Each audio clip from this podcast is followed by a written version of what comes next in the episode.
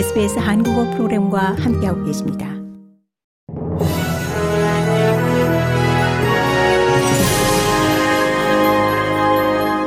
(2023년 2월 16일) 목요일 저녁에 SBS 한국어 뉴스입니다.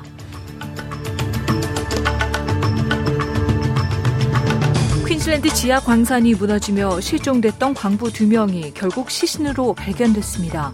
사망한 이들은 33세의 딜란 랜그리지 씨와 36세의 트레버 데이비스 씨로 확인됐습니다. 이 두 사람은 15일인 어제 클론커리 근처 두가이드강 광산에서 다용도 차량을 조정하고 있던 중 25m 높이의 광산 내 빈 공간으로 떨어졌습니다.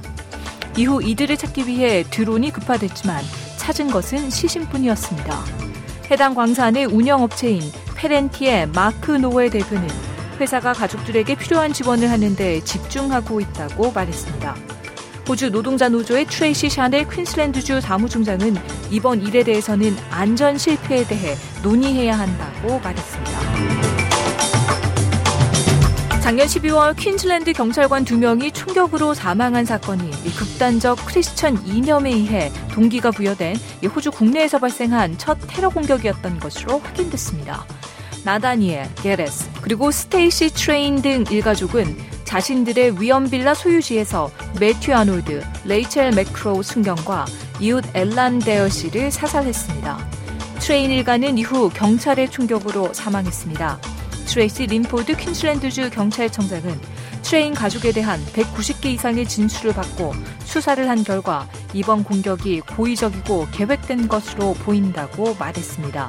그러면서 트레인 가족은 크리스천 근본주의 신념체계라고 불리는 전천년설에 가입했는데 그것은 기독교 신학에서 비롯된 믿음체계라고 말했습니다. 지난 12일부터 뉴질랜드 북섬을 강타한 사이클론 가브리엘에 대한 피해가 커지자 뉴질랜드는 호주의 복구 작업을 지원해줄 것을 요청했습니다.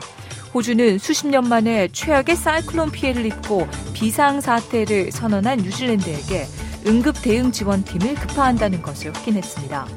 이번 사이클론으로 뉴질랜드에서는 5명이 사망했습니다. 그 밖에도 만여 명의 수재민이 발생했고 이 가운데 수천 명은 대피소 생활을 하고 있습니다. 호주 시민당은 이번 달 웨스트팩 은행의 7개 지방 지점이 문을 닫으려고 준비 중이라며 이 커먼웰스 은행처럼 이를 상원위원회의 조사가 끝날 때까지 연기할 것을 촉구했습니다. 7개 지점 중 남호주주 쿠퍼 피디, 타이런밴드, 그리고 퀸즐랜드의 포트 더글라스 지점 등 3개 지점은 2월 17일 금요일에 점포 폐쇄가 예정된 상태입니다. 그 외의 지점은 노던 테리토리의 캐서린, 서호주의 카나마, 뉴사우스웨일즈주의 헤이와 몰입니다. 바나비 조이스 국민당 의원은 대형 은행들이 호주 전역으로 지방 지점을 폐쇄하겠다는 결정을 내린 것에 대해 시골 지역 사회에 상당한 사회적, 경제적 영향을 미칠 것이라며 경고했습니다.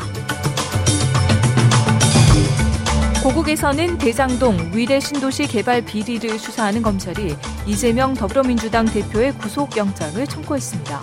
이 대표적으로 4천억 원대 배임 혐의와 함께 성남 FC 운영자금 관련 뇌물 혐의도 적용했습니다.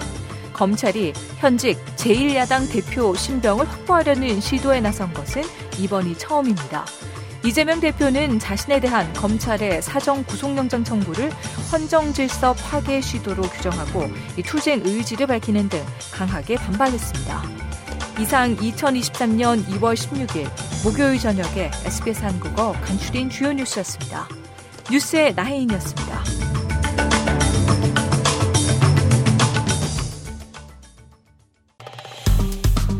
좋아요, 공유, 댓글, SBS 한국어 프로그램의 페이스북을 팔로우해주세요.